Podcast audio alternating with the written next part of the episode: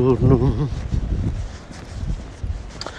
6 e 14 del 15 febbraio per chi mi sta ascoltando in diretta. Per chi mi sta ascoltando in diretta o in giornata comunque, eh, questa trasmissione come avrete notato è sempre senza sigla, senza uh, musichette, senza niente praticamente. Perché come già spiegato ieri, poi queste trasmissioni dovrebbero essere riconfezionate all'interno di spazi come ad esempio caffè con svista, eccetera, eccetera, dove poi alla fine poi aggiungo non solo eh, sigle, musiche, jingle di caparaggi, letteralmente radio, ma anche eh, eventualmente anche altri spezzoni vocali come eh, la rubrichetta, cosa si dicono, eh, evento samaritani Paola Vantaggi, tutti i giorni su Telegram e Whatsapp, scopriamoli insieme, spiamoli insieme, no? ecco, allora praticamente poi io, se ultimamente non l'ho fatto, eh, è solo perché mi sono dimenticato quindi magari inviterei Maurizio a, a dirmi per cortesia, ricordarmi di nei prossimi giorni ripescare un po' tutti i vari passeggiando con rami che ho fatto e trasformarli appunto in questi vari note di vita del sabato ad esempio ecco. Anche se ormai praticamente il notturno è diventato un appuntamento quasi fisso e aspettate che voglio mettere il saluto della K Radio. Voglio mettere questa, questa diretta che sto facendo in questo momento. Eccolo qua ok ho messo il link. Così. Allora piove quindi io sto camminando sotto la pioggia. Sto un po' ansimando perché sto letteralmente sfrecciando verso il lavoro fa anche freddo vediamo quanti gradi sono. 4 gradi pensavo peggio comunque sì non è proprio caldo. Abbiamo deciso nei giorni scorsi vi ricordo che passeggiando con Rami va in onda da 5 anni pensate un po' da 5 anni che io cammino con voi in diretta radio. E vi racconto la mia vita da 5 anni che circa una settimana sì e una no. Torno alle 6 e quarto del mattino io vado in diretta mentre cammino verso il lavoro perché sono un gran camminatore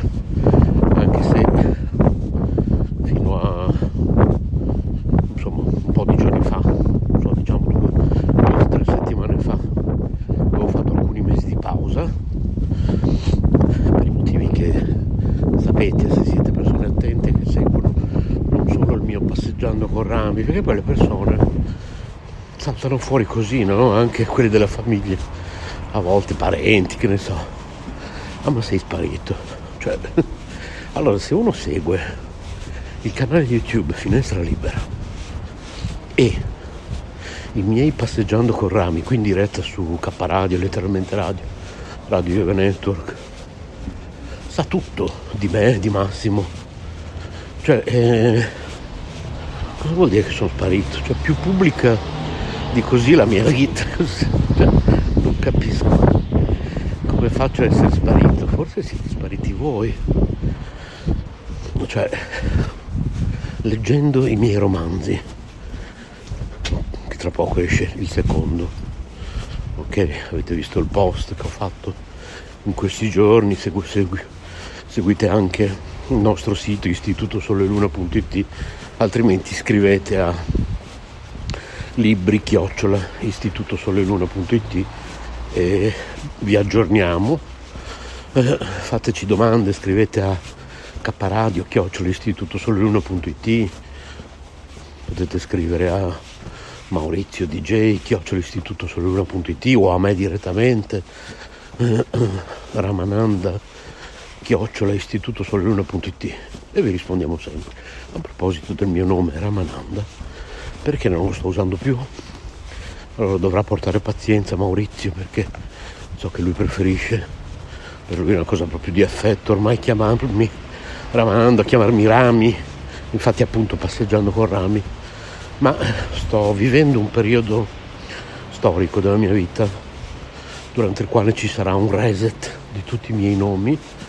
E c'è chi pensa che ne avevo accumulati troppi, ma ehm, chi non segue un percorso spirituale di un certo tipo probabilmente non, non riesce a comprendere le dinamiche di cambio del nome che è un'evoluzione della tua personalità spirituale. Quindi Renzo di certo non esiste più, quindi stai tranquillo Maurizio che lo userò ancora per poco. Provvisoriamente ho ricominciato a usare Bacta Renzo, quindi provvisoriamente Bacta Renzo prende il nome di Rami o Ramananda, ma prende il nome anche di tutti gli altri, Nirvanananda, e molti altri che ho utilizzato in questi anni perché appunto c'è una svolta epocale. Dopo svariati percorsi spirituali che ho intrapreso, volti a un'evoluzione della mia anima, come penso tutti siamo interessati ad evolverci spiritualmente, perché alla fine è quello che conta, no? Infatti l'altro giorno ho ritoccato un po' una foto su su Instagram e poi di conseguenza stata pubblicata anche su Facebook. Tra l'altro le persone continuano a pensare, cioè a volte si offendono perché non rispondo su Facebook.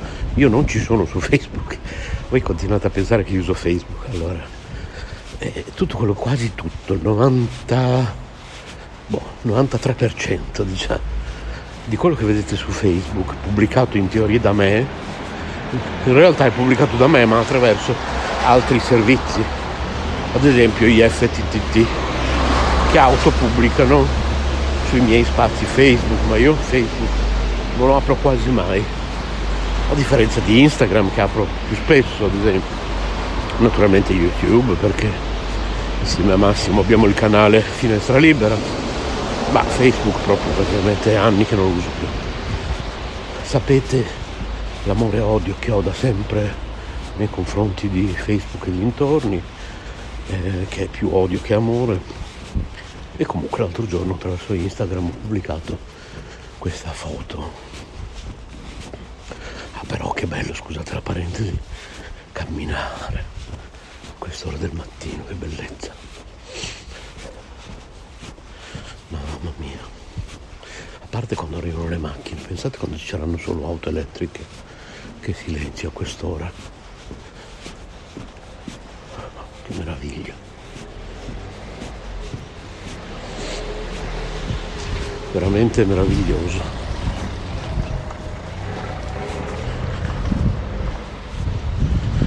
Quindi ehm,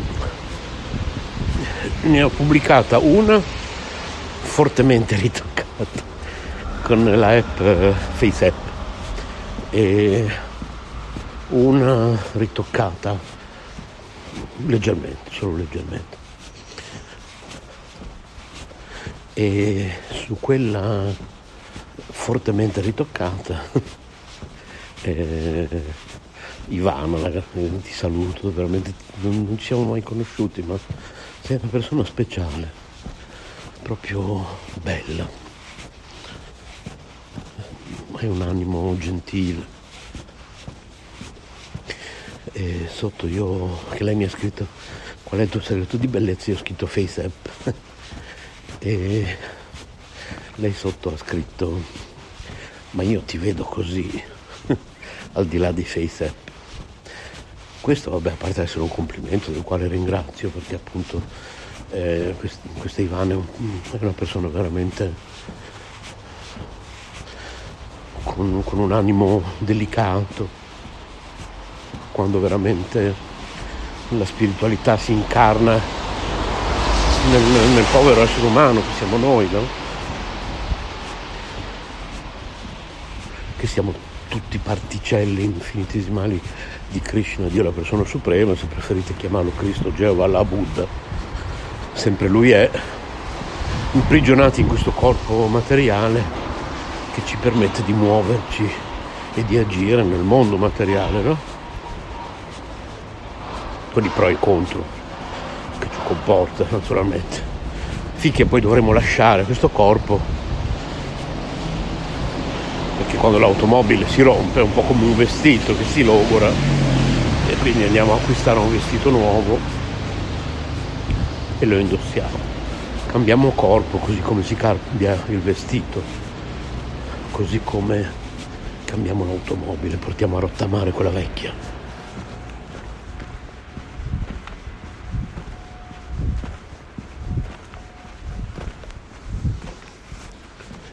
E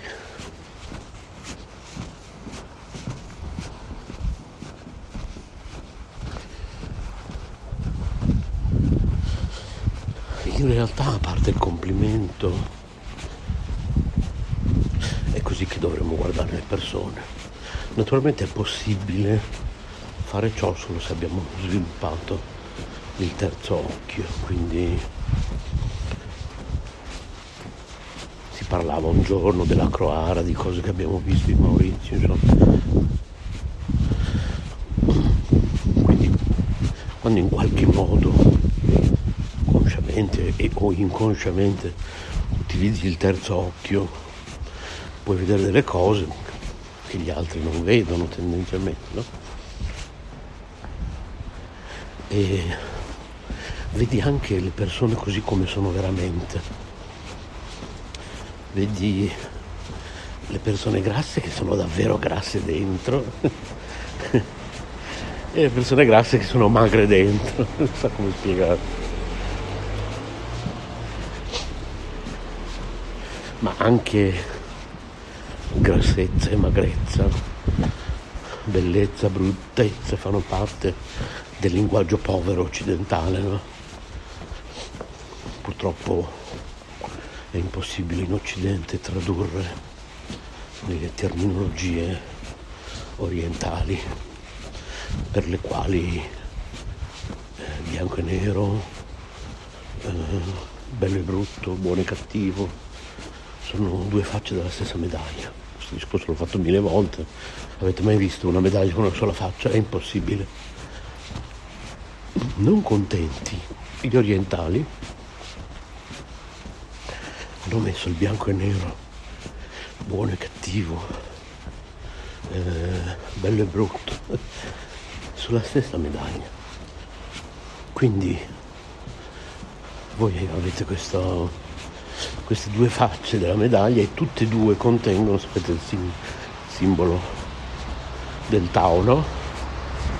Tutte e due contengono l'Ing e lo Yang, quindi non solo un lato della medaglia Ing e l'altro Yang, ma di più. Gli orientali sono spinti ancora più in là. Su ogni lato stesso della medaglia sono presenti sia l'Ing che lo Yang perché sono inseparabili, si fondono insieme. A volte è difficile trovarne i confini. L'essere umano è, è sempre in bilico. Quindi tra l'altro in base a ciò è impossibile eh, spiegare con termini occidentali tutto ciò. Adesso stavo aprendo Google, dov'è la app Google? Perché non mi si è aperta direttamente. Ok. Oh, eccolo qua. Ecco il simbolo del Tao raffigura la realtà di tutte le cose. Si tratta di un cerchio diviso in due, una metà bianca con un cerchio nero al centro, una metà nera con un cerchio bianco un cerchio bianco al centro, la parte nera rappresenta il principio in, quella bianca il principio yang. Okay?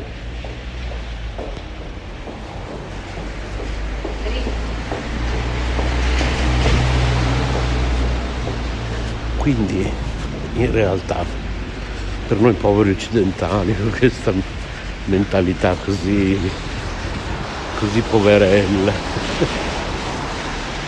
che pensiamo di sapere cosa è bello, cosa è brutto, in realtà cosa davvero è bello, cosa davvero è brutto. Se poi guardiamo con questo terzo occhio, è un po' come Sapete quella cosa che vedete nei telefilm? Lo potete comprare anche su Amazon, non è una cosa che vedete solo nei telefilm, però diciamo che quella cosa che vedete nei telefilm nel senso che non è che ce l'avete tutti sempre a casa, non è una cosa che di solito uno tiene a casa. Questi rilevatori tipo lampada wood, non lo so, questi rilevatori che fanno le indagini e controllano sulle pareti se ci sono cose che a occhio nudo non si vedono. Ecco, è come il terzo occhio, è come avere incastonato lì, dove sapete che il terzo occhio si trova, no? Nella fronte appunto tra i, due tra i nostri due occhi, quelli fisici, un po' sopra il naso, dove spesso noi devoti di discipline orientali disegniamo anche qualche simbolo. E, ecco, è verde, posso attraversare. Oggi c'è un'aria. Adesso vediamo, facciamo la prova del 9 perché saliamo sul ponte di Stalingrado, però sembrerebbe che c'è un'aria più, più pulita stamattina. Veramente ieri non si respirava. Allora, e non fateci caso, eh. Chi ascolta da 5 anni passeggiando con rami lo sa che questa trasmissione è fatta così 5 anni ragazzi 5 anni una settimana sì una no dal lunedì al venerdì alle 6 e 4 del mattino 5 anni che vado in diretta e vi racconto la mia vita le mie opinioni a me sembra che nevichi però è impossibile no? vabbè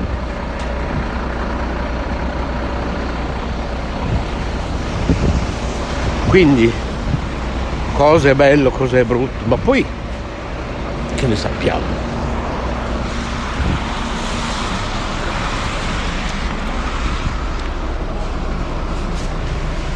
Poi in base a quali criteri?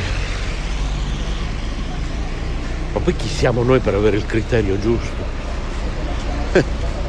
con tutte le dimensioni che esistono, con tutte le prospettive che esistono.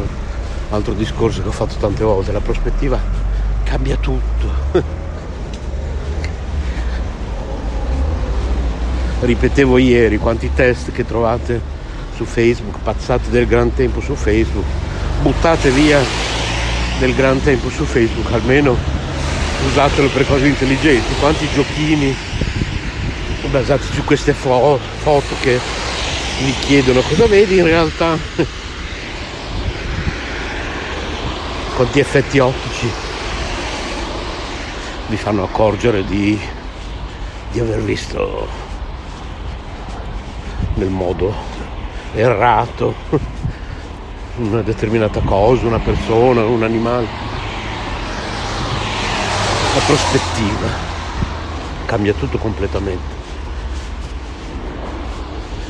Quindi quando voi dite a qualcuno, oh, Lorenzo, sei ingrassato, devi dimagrire ma come ti permetti?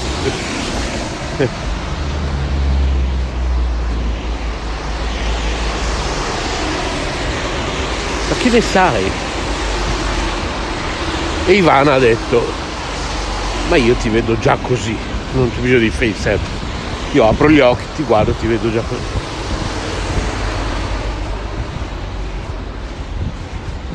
Vi ricordate Dorian Gray il ritratto di Dorian Gray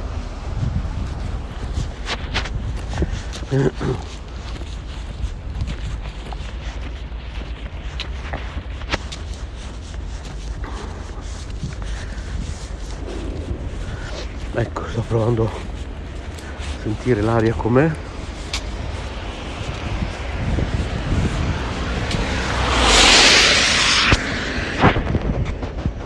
Eh, stamattina è pulito.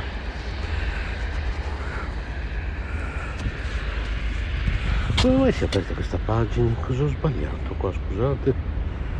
Allora. Apri ok.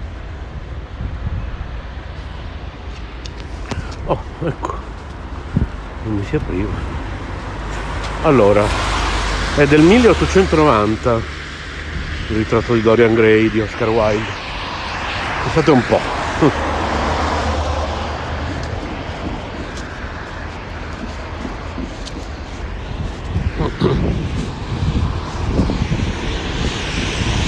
Ecco, quando qualcuno o lui stesso, perché poi ci sono tante versioni cinematografiche in questo romanzo, vede il vero ritratto, no? vede la vera faccia di Dorian Gray. Vede una cosa spaventosa vede veramente i grassi, il marciume, i vermi stanno consumando l'anima di Dorian. E quindi col terzo occhio potete vedere anche cose spaventose. Cioè voi vedete una donna bellissima con un fisico da urlo e guardate col terzo occhio è un mostro.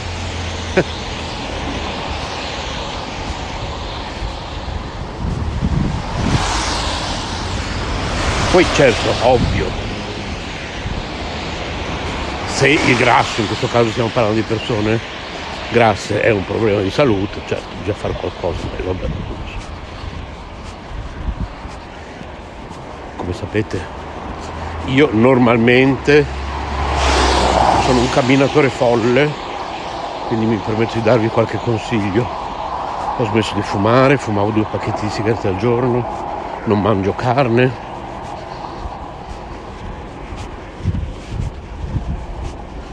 Ok?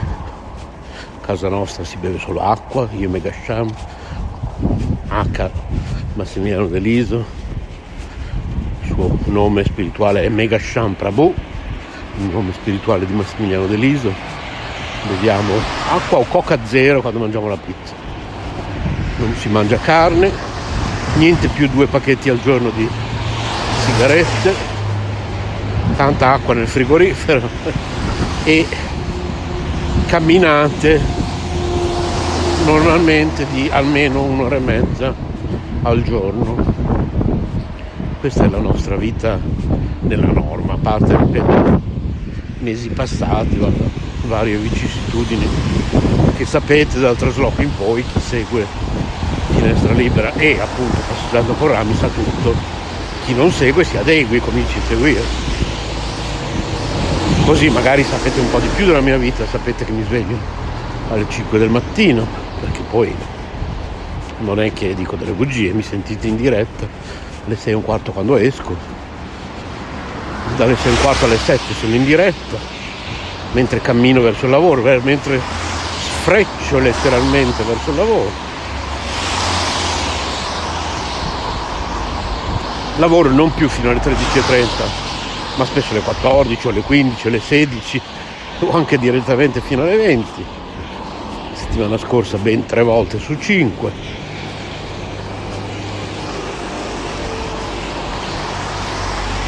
Abbiamo i problemi con kit che sapete che richiedono molto più impegno. Perché quando un essere vivente ha delle problematiche di salute, naturalmente richiede un'alimentazione doppiamente sana, richiede degli integratori, tutta una serie di, di, di cose che ti impiegano eh, insomma ti impiegano molti momenti della giornata, diversi momenti della giornata. Bisogna cuocergli tutti i giorni le verdure al vapore, a chitti.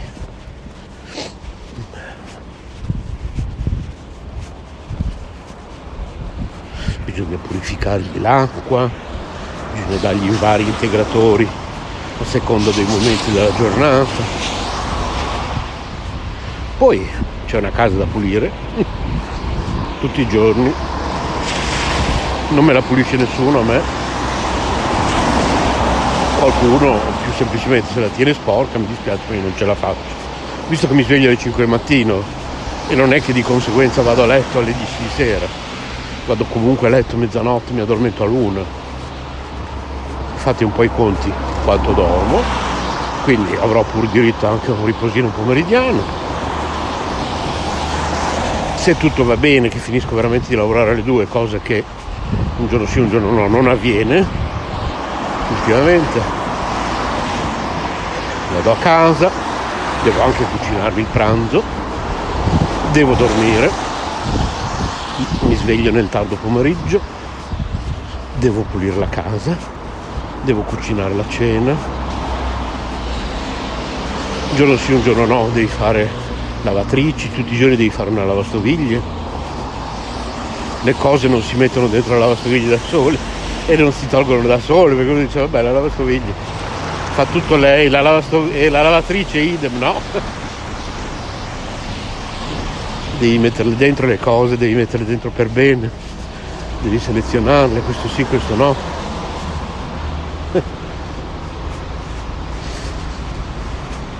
Dopo la lavastoviglie devi metterle via le cose dopo la, la, la lavatrice devi stendere i panni. Ho un'associazione culturale che tutti i giorni mi porta via tot tempo, l'Istituto Culturale Sole Luna che dirigo, mi ricordo ancora il sito istitutosoleluna.it.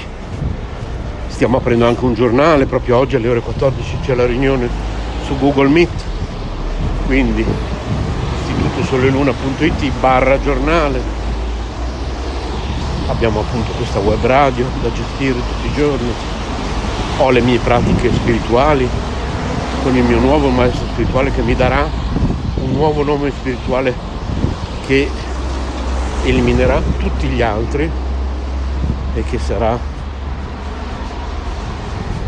vabbè che sarà niente. Non ve lo dico quello che volevo dire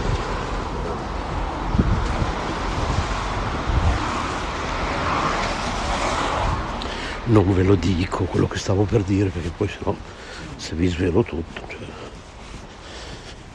sì ho fatto un ulteriore passo nel mio progresso spirituale. Naturalmente io rimango sempre rimango sempre un, un poveretto cioè, che prova a sperimentare le gioie di Krishna naturalmente sono ben lontano da realizzazioni di qualsiasi tipo. Proviamo a migliorarci piano piano. Chissà quante vite dovrò ancora incarnarmi, quindi sono solo un aspirante devoto, lo sarò per chissà quante vite ancora, però proprio nel mio micro piccolo provo a migliorarmi, no?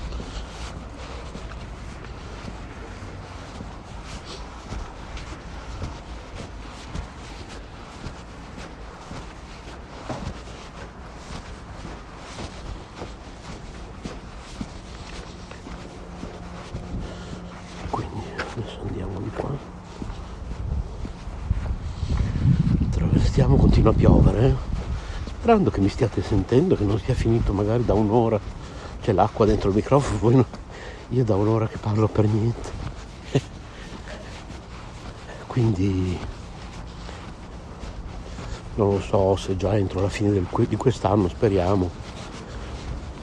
Caro Maurizio, porta pazienza. Non mi chiamerò più Bactarenzo, avrò un nome spirituale nuovo, ok? E Renzo di nuovo non esisterà più. Ma Renzo non esiste più da anni, ripeto che ho rispolverato il nome di Renzo che attualmente uso mettendoci davanti la parola Bacta, quindi Bacta Renzo. L'ho rispolverato provvisoriamente perché non devo più usare gli altri vecchi nomi spirituali. Perché c'è un cambio di religione in corso che poi religione non è perché Krishna dice nella Bhagavad Gita, lascia ogni forma di religione e abbandonati a me soltanto. Le campane della Chiesa. Appena vi ho parlato di Krishna e della mia futura iniziazione con il mio nuovo maestro spirituale.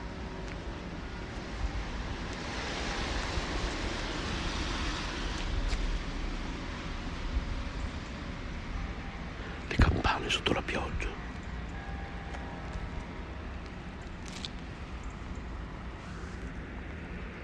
Che meraviglia. Che meraviglia ragazzi.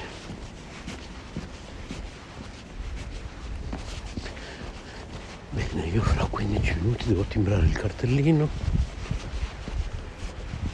Comincio a salutarvi e se volete difendervi da persone che possono essere familiari, amici, ehm, sconosciuti, colleghi di lavoro che vi dicono sei grasso.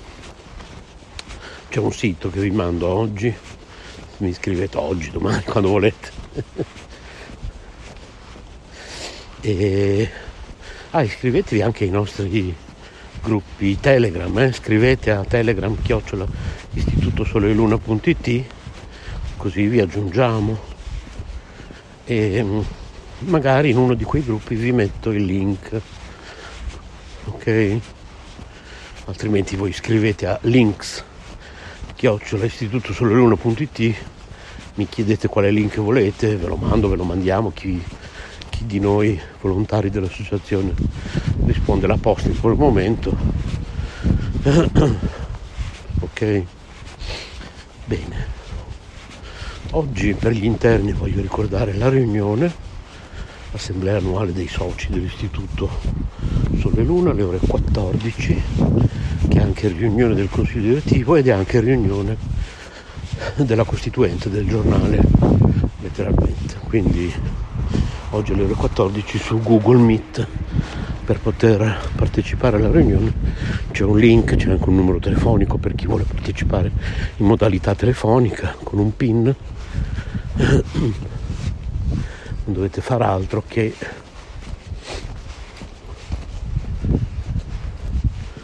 scrivere riunione chiocciola istitutosoleluna.it ok, farne richiesta.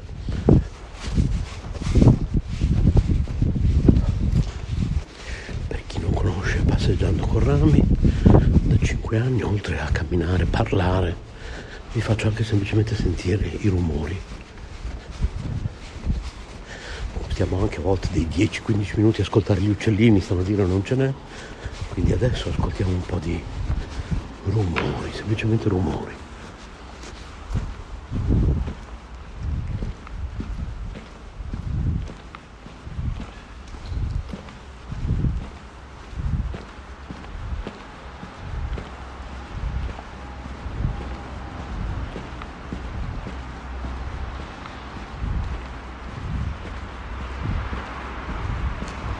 ASMR.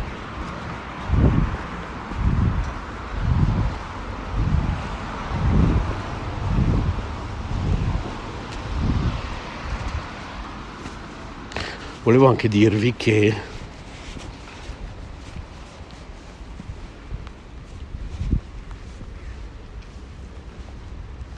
il modo più sbagliato proprio ci tenete così tanto a convincere qualcuno a smettere di fumare o a dimagrire, il modo più sbagliato che vi dirà qualsiasi esperto è proprio quello di dire all'interessato fumare fa male o il grasso fa male, perché otterrete l'effetto contrario, la persona fumerà di più o mangerà di più, non l'aiuterete per niente, anzi, anzi probabilmente è un vostro meccanismo inconscio perché la persona peggiore fumi di più, mangi di più. Però questo è un altro discorso, è un articolo molto interessante che ho letto. Poi se ritrovo il link un giorno ve lo leggo. Devo stare molto attenti all'inconscio, eh? non è per niente semplice, quindi no al bullismo di qualsiasi tipo. Quindi non solo su nei confronti di chi fuma, nei confronti di chi secondo voi mangia troppo. Che poi voi non siete dei medici, quindi cioè, ci penserà poi il medico di quella persona a dirgli non voi. No, perché in Italia ormai sono tutti medici.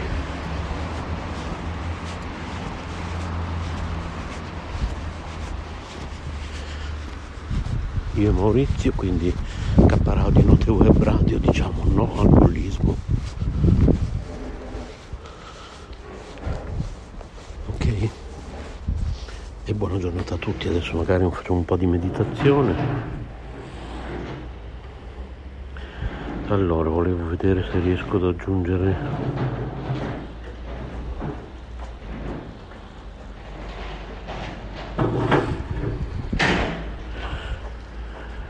ecco qua. Ok. Bene. Un po' di meditazione qui su Caparadio vibrazioni positive. Om Namo Narayanaya. Om नमो नारायणाय। ॐ नमो नारायणाय। ॐ नमो नारायणाय। ॐ नमो नारायणाय ॐ नमो नारायणाय। ॐ नमो नारायणाय। ॐ नमो नारायणाय। ॐ नमो नारायणाय नमो नारायणाय। ॐ नमो नारायणाय।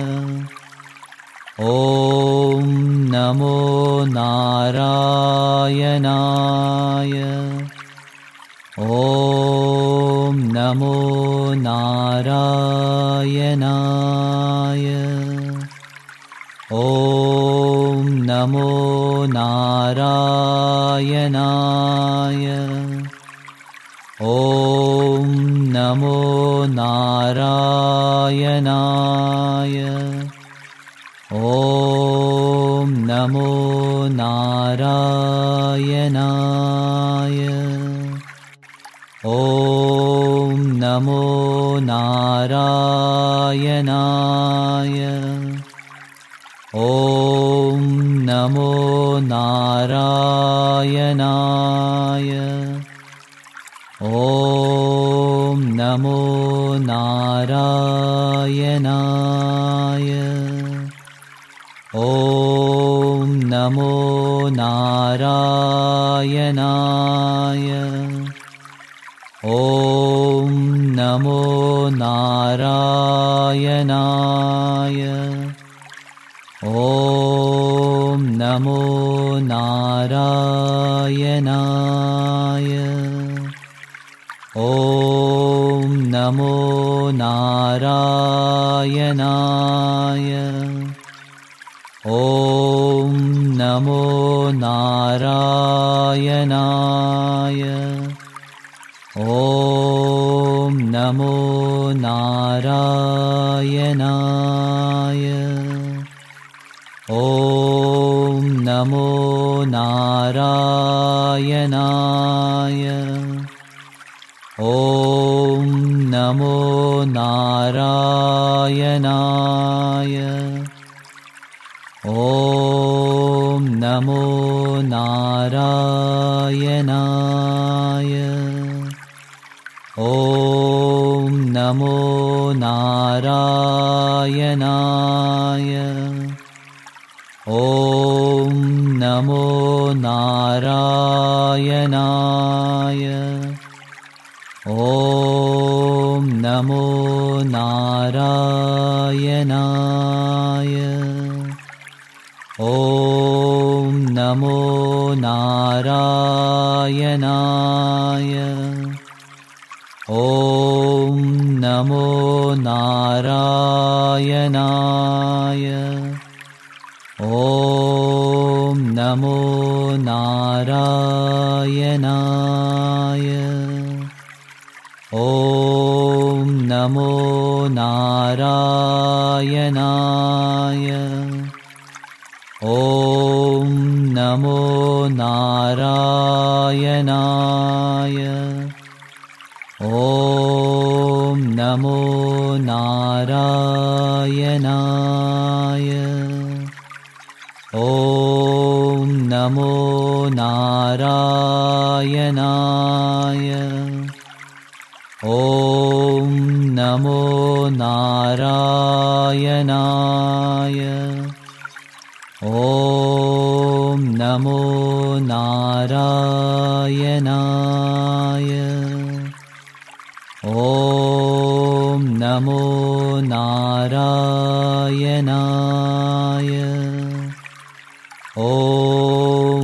नमो नारायणाय। ॐ नमो नारायणाय।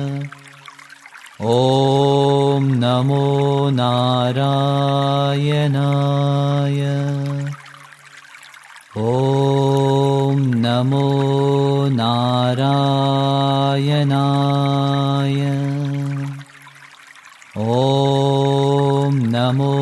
नारायणाय। ॐ नमो नारायणाय। ॐ नमो नारायणाय। ॐ नमो नारायणाय नमो नारायणाय। ॐ नमो नारायणाय। ॐ नमो नारायणाय।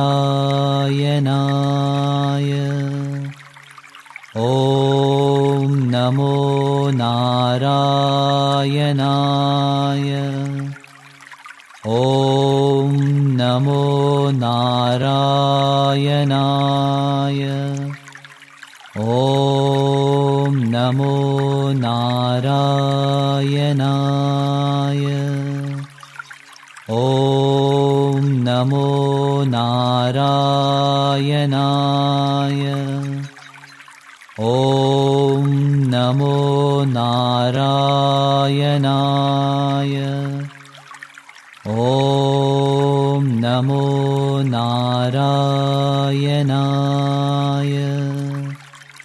ॐ नमो नारायणाय। ॐ नमो नारायणाय। ॐ नमो नारायणाय। ॐ नमो नारायणाय। ॐ नमो नारायणाय। ॐ नमो नारायणाय।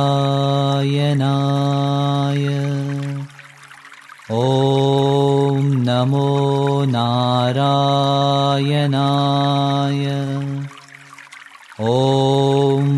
नमो नारायणाय।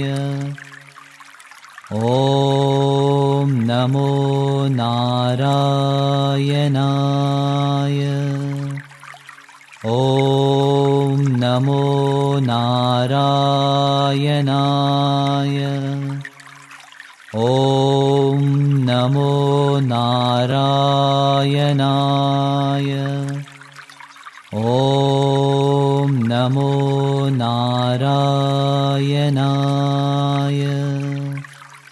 ॐ नमो नारायणाय। ॐ नमो नारायणाय। ॐ नमो नारायणाय नमो नारायणाय। ॐ नमो नारायणाय। ॐ नमो नारायणाय। ॐ नमो नारायणाय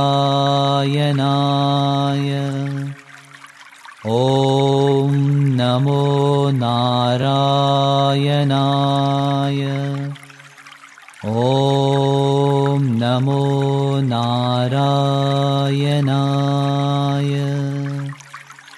ॐ नमो नारायणाय।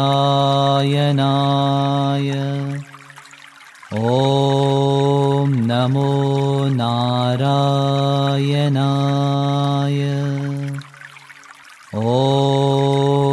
नमो नारायणाय। ॐ नमो नारायणाय। ॐ नमो नारायणाय। ॐ नमो नारायणाय नारायणाय। ॐ नमो नारायणाय। ॐ नमो नारायणाय। ॐ नमो नारायणाय नमो नारायणाय। ॐ नमो नारायणाय। ॐ नमो नारायणाय। ॐ नमो नारायणाय नमो नारायणाय। ॐ नमो नारायणाय। ॐ नमो नारायणाय। ॐ नमो नारायणाय। ॐ नमो नारायणाय। ॐ नमो नारायणाय। ॐ नमो नारायणाय। ॐ नमो नारायणाय। ॐ नमो नारायणाय। ॐ नमो नारायणाय। ॐ नमो नारायणाय। ॐ नमो नारायणाय नमो नारायणाय। ॐ नमो नारायणाय। ॐ नमो नारायणाय। ॐ नमो नारायणाय नारायणाय। ॐ नमो नारायणाय। ॐ नमो नारायणाय।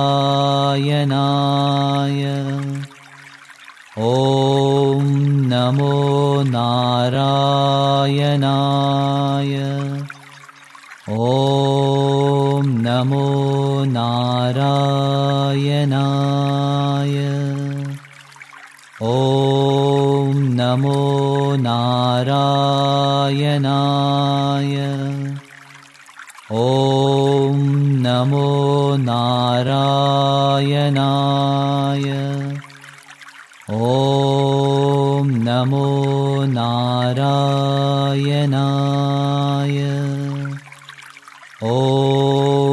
नमो नारायणाय।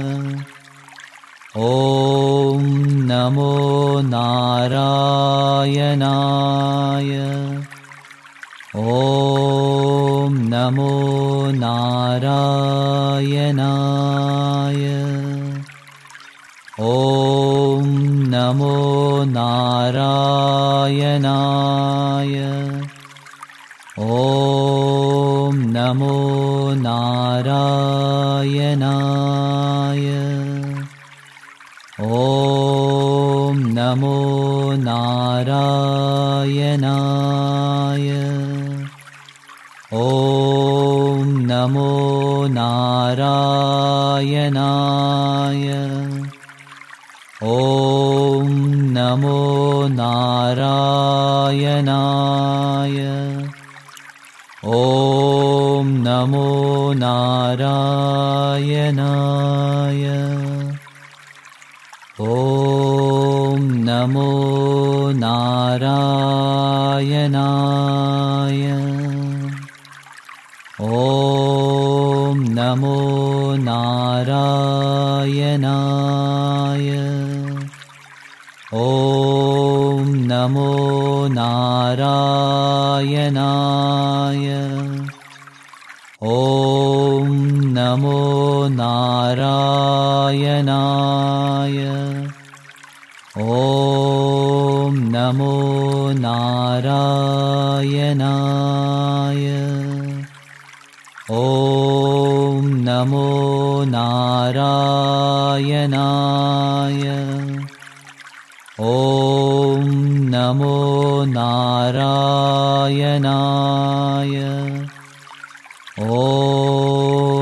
नमो नारायणाय। ॐ नमो नारायणाय। ॐ नमो नारायणाय। ॐ नमो नारायणाय नमो नारायणाय।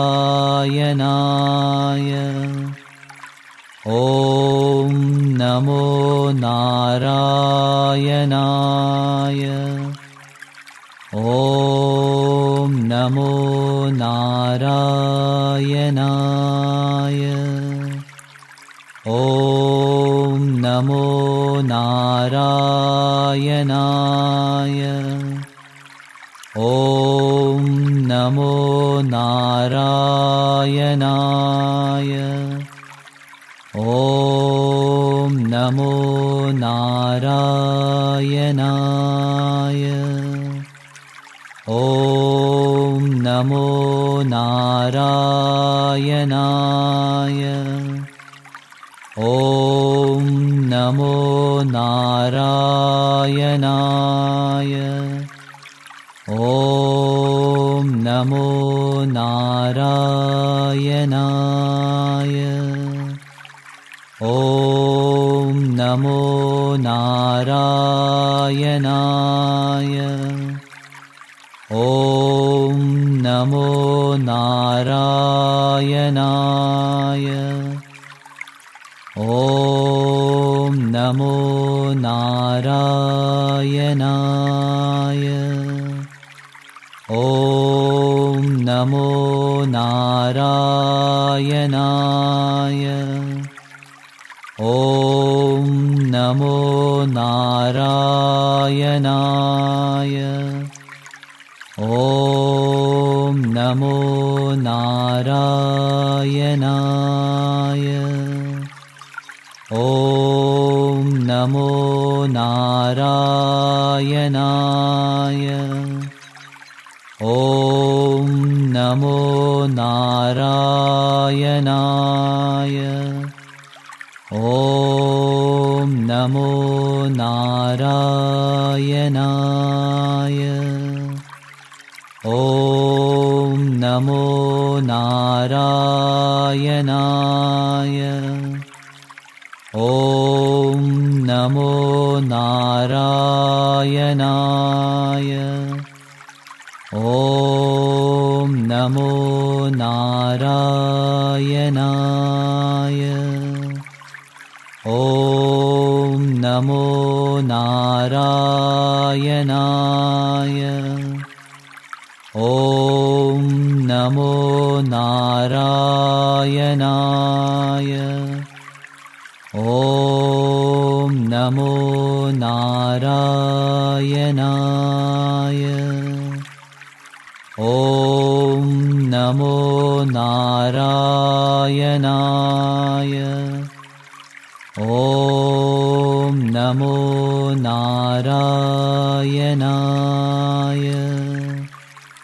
ॐ नमो नारायणाय। ॐ नमो नारायणाय। ॐ नमो नारायणाय। ॐ नमो नारायणाय। ॐ नमो नारायणाय। ॐ नमो नारायणाय नमो नारायणाय। ॐ नमो नारायणाय। ॐ नमो नारायणाय। ॐ नमो नारायणाय नमो नारायणाय।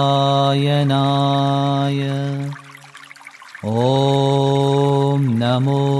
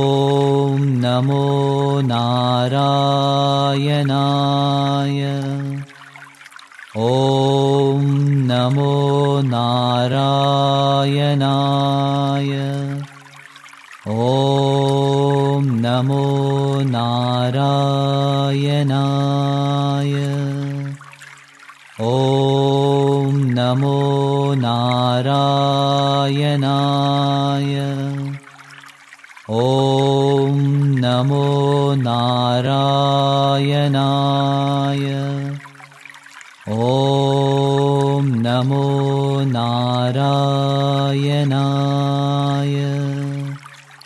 ॐ नमो नारायणाय। ॐ नमो नारायणाय। ॐ नमो नारायणाय। ॐ नमो नारायणाय। ॐ नमो नारायणाय।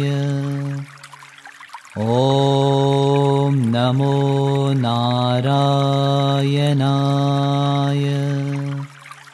ॐ नमो नारायणाय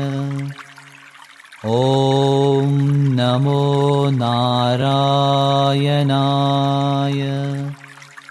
ॐ नमो नारायणाय। ॐ नमो नारायणाय। ॐ नमो नारायणाय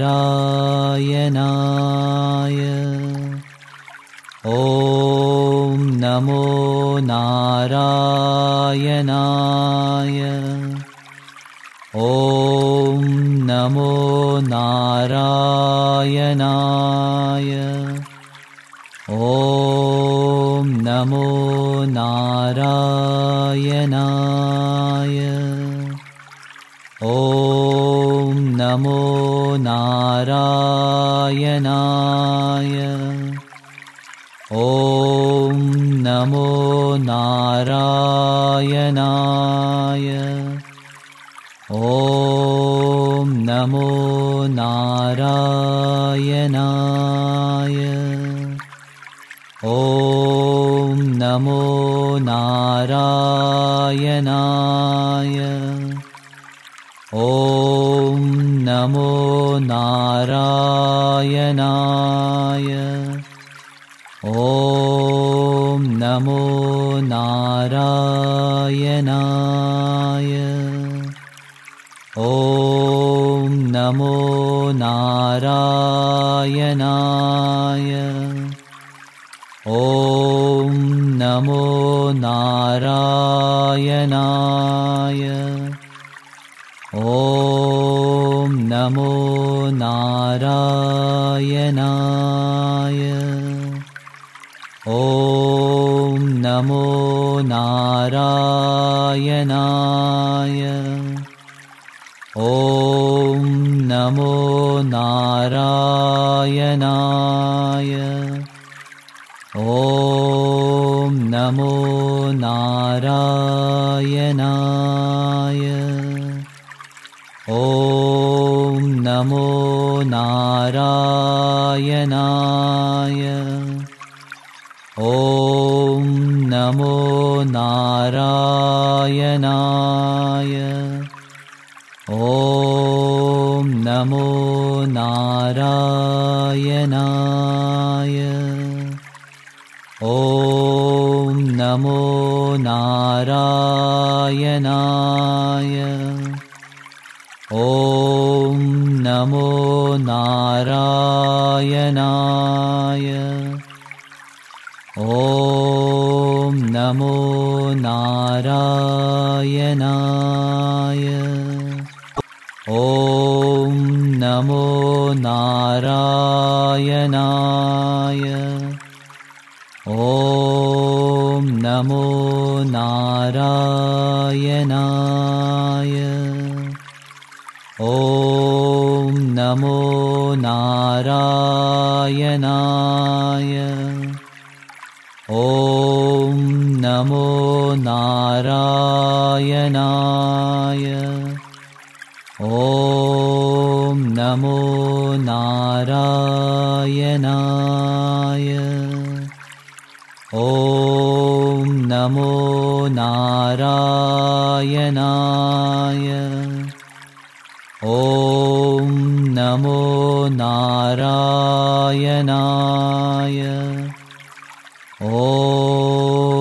नमो नारायणाय।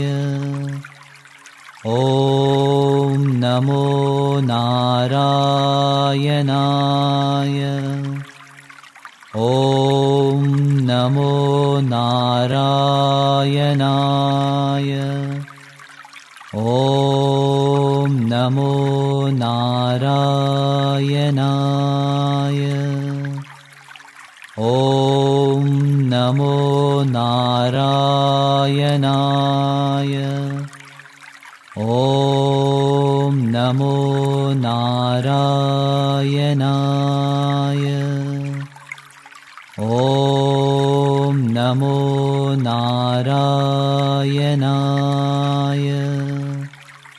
ॐ नमो नारायणाय नमो नारायणाय।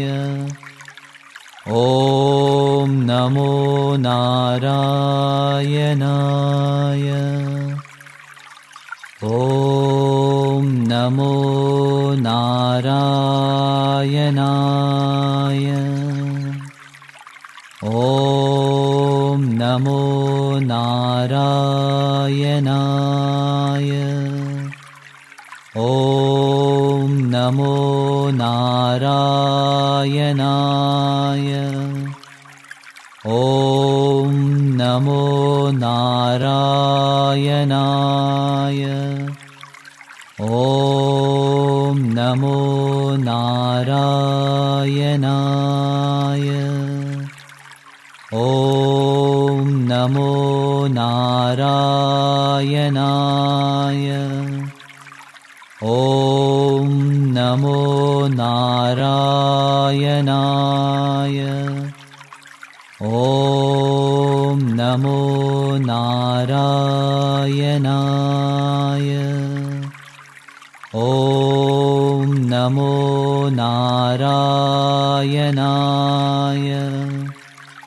ॐ नमो नारायणाय नमो नारायणाय। ॐ नमो नारायणाय। ॐ नमो नारायणाय। ॐ नमो नारायणाय नमो नारायणाय। ॐ नमो नारायणाय। ॐ नमो नारायणाय। ॐ नमो नारायणाय।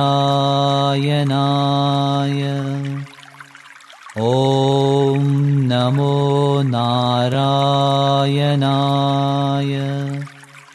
ॐ नमो नारायणाय। ॐ नमो नारायणाय। ॐ नमो नारायणाय। ॐ नमो नारायणाय।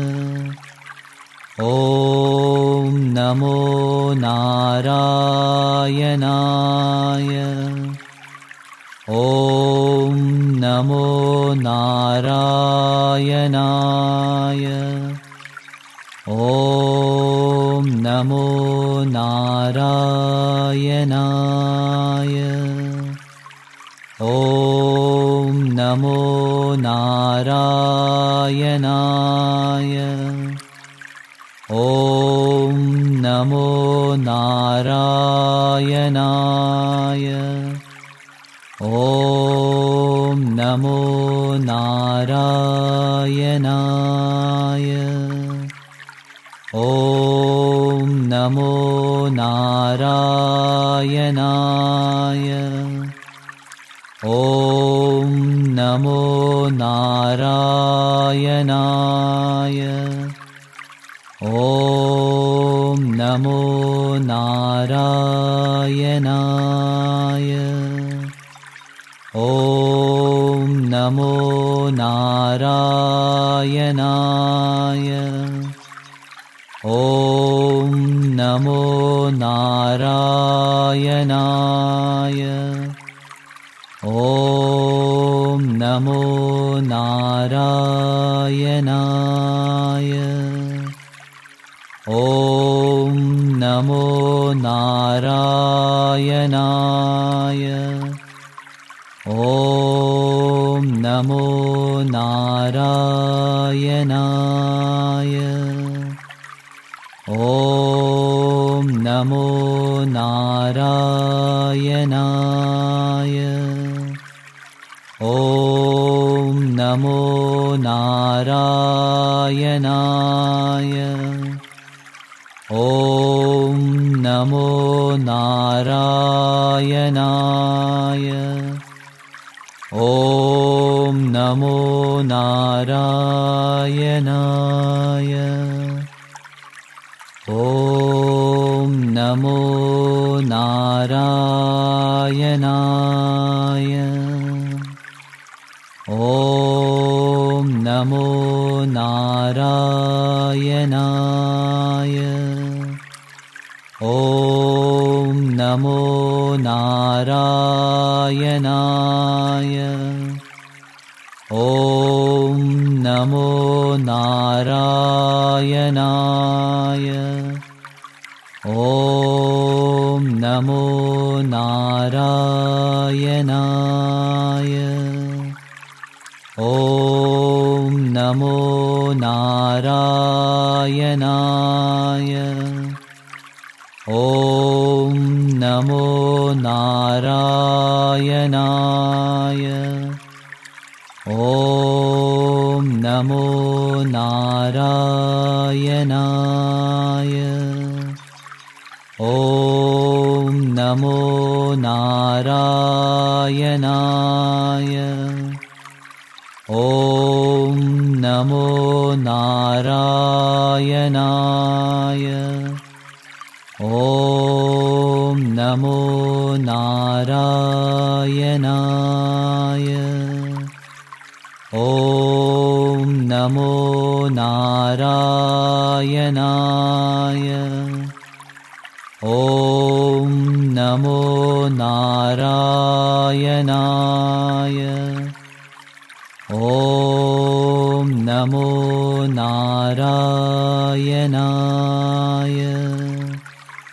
ॐ नमो नारायणाय। ॐ नमो नारायणाय। ॐ नमो नारायणाय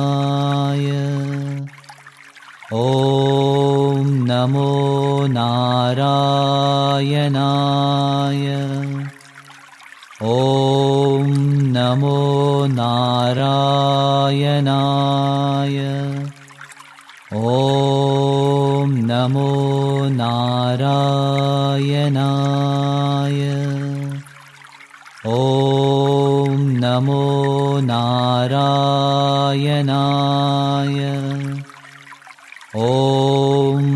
नमो नारायणाय। ॐ नमो नारायणाय। ॐ नमो नारायणाय। ॐ नमो नारायणाय नमो नारायणाय। ॐ नमो नारायणाय। ॐ नमो नारायणाय। ॐ नमो नारायणाय नमो नारायणाय। ॐ नमो नारायणाय। ॐ नमो नारायणाय। ॐ नमो नारायणाय नमो नारायणाय। ॐ नमो नारायणाय। ॐ नमो नारायणाय। ॐ नमो नारायणाय नमो नारायणाय। ॐ नमो नारायणाय। ॐ नमो नारायणाय। ॐ नमो नारायणाय ॐ नमो नारायणाय। ॐ नमो नारायणाय। ॐ नमो नारायणाय। ॐ नमो नारायणाय नमो नारायणाय। ॐ नमो नारायणाय। ॐ नमो नारायणाय। ॐ नमो नारायणाय नमो नारायणाय। ॐ नमो नारायणाय। ॐ नमो नारायणाय। ॐ नमो नारायणाय नमो नारायणाय। ॐ नमो नारायणाय। ॐ नमो नारायणाय।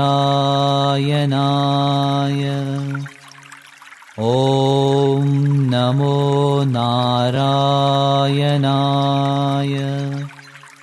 ॐ नमो नारायणाय। ॐ नमो नारायणाय। ॐ नमो नारायणाय। ॐ नमो नारायणाय। ॐ नमो नारायणाय।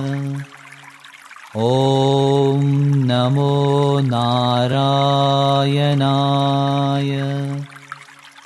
ॐ नमो नारायणाय। ॐ नमो नारायणाय नमो नारायणाय। ॐ नमो नारायणाय। ॐ नमो नारायणाय। ॐ नमो नारायणाय नमो नारायणाय। ॐ नमो नारायणाय। ॐ नमो नारायणाय। ॐ नमो नारायणाय नमो नारायणाय। ॐ नमो नारायणाय। ॐ नमो नारायणाय। ॐ नमो नारायणाय नमो नारायणाय। ॐ नमो नारायणाय। ॐ नमो नारायणाय। ॐ नमो नारायणाय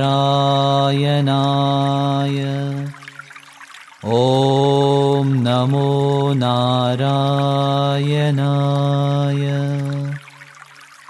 ॐ नमो नारायणाय।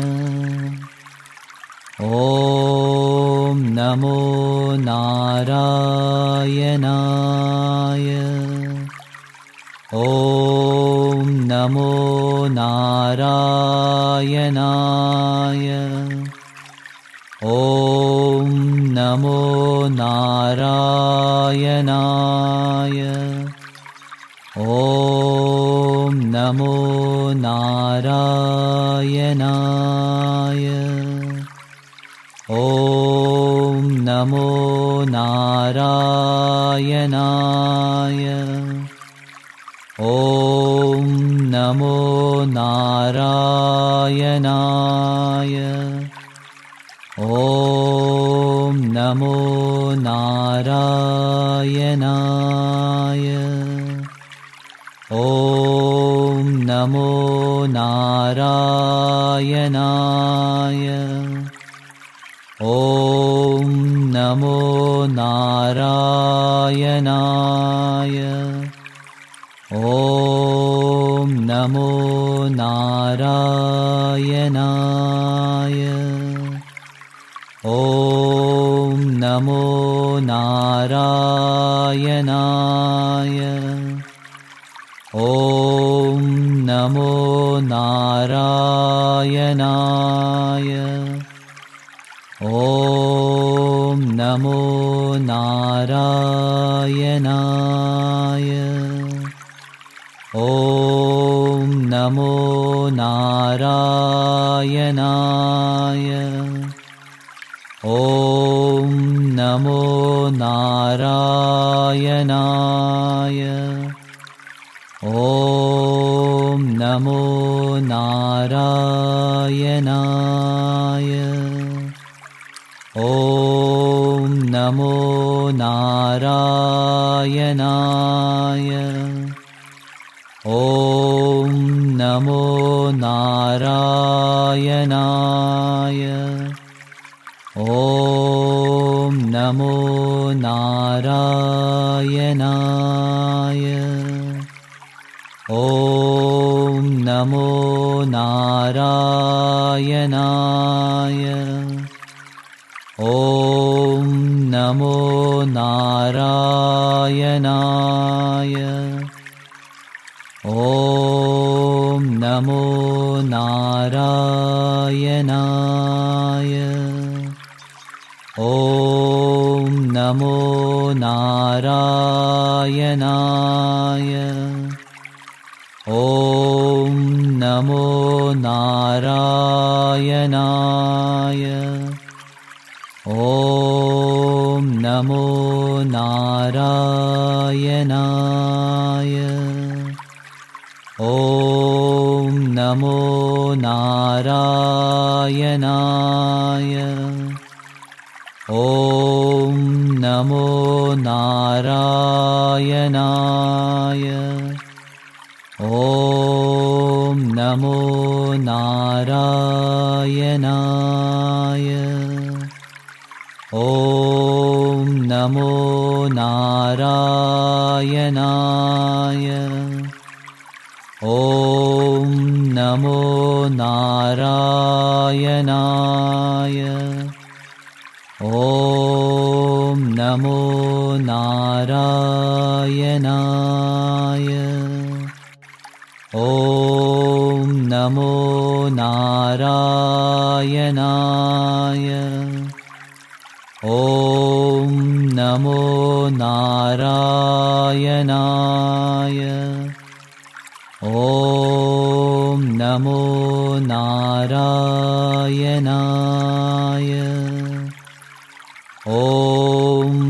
नमो नारायणाय।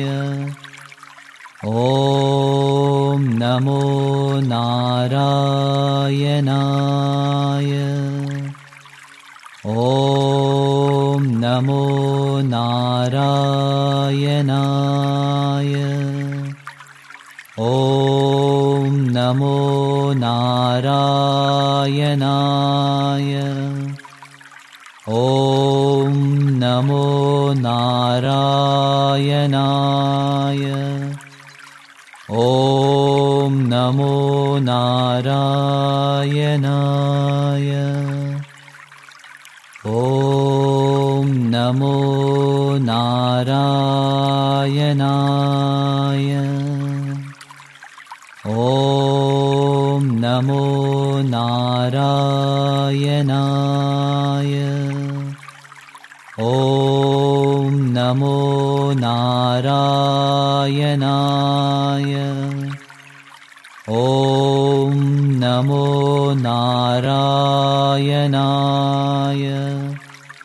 ॐ नमो नारायणाय। ॐ नमो नारायणाय नमो नारायणाय। ॐ नमो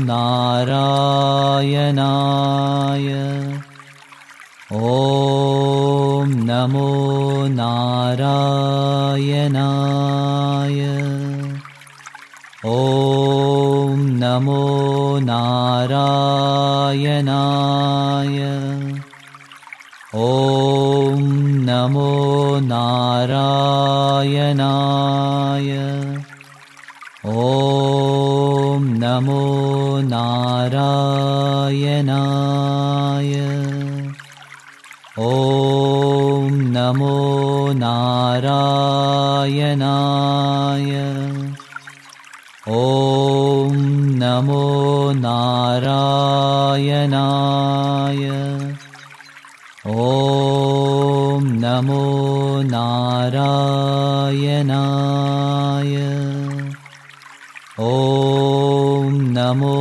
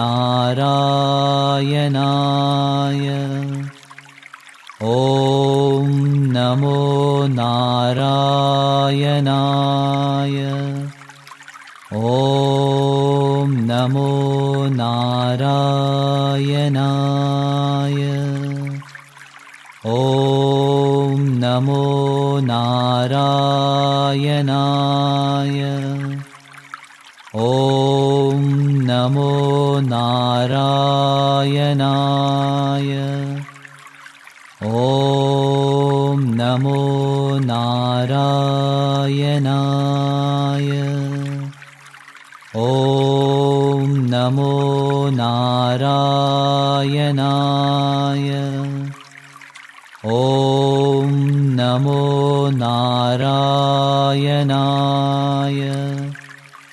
ॐ नमो नारायणाय। ॐ नमो नारायणाय। ॐ नमो नारायणाय नमो नारायणाय। ॐ नमो नारायणाय। ॐ नमो नारायणाय। ॐ नमो नारायणाय नमो नारायणाय। ॐ नमो नारायणाय। ॐ नमो नारायणाय। ॐ नमो नारायणाय नमो नारायणाय। ॐ नमो नारायणाय।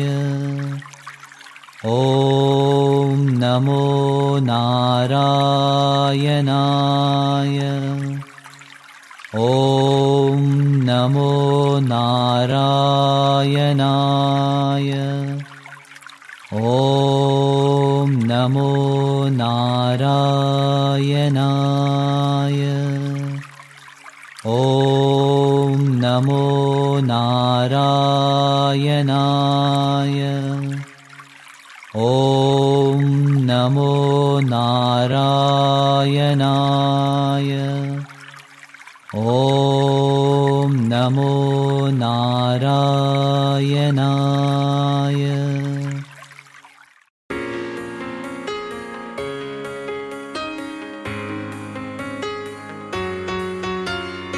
Letteralmente Radio Yoga Network.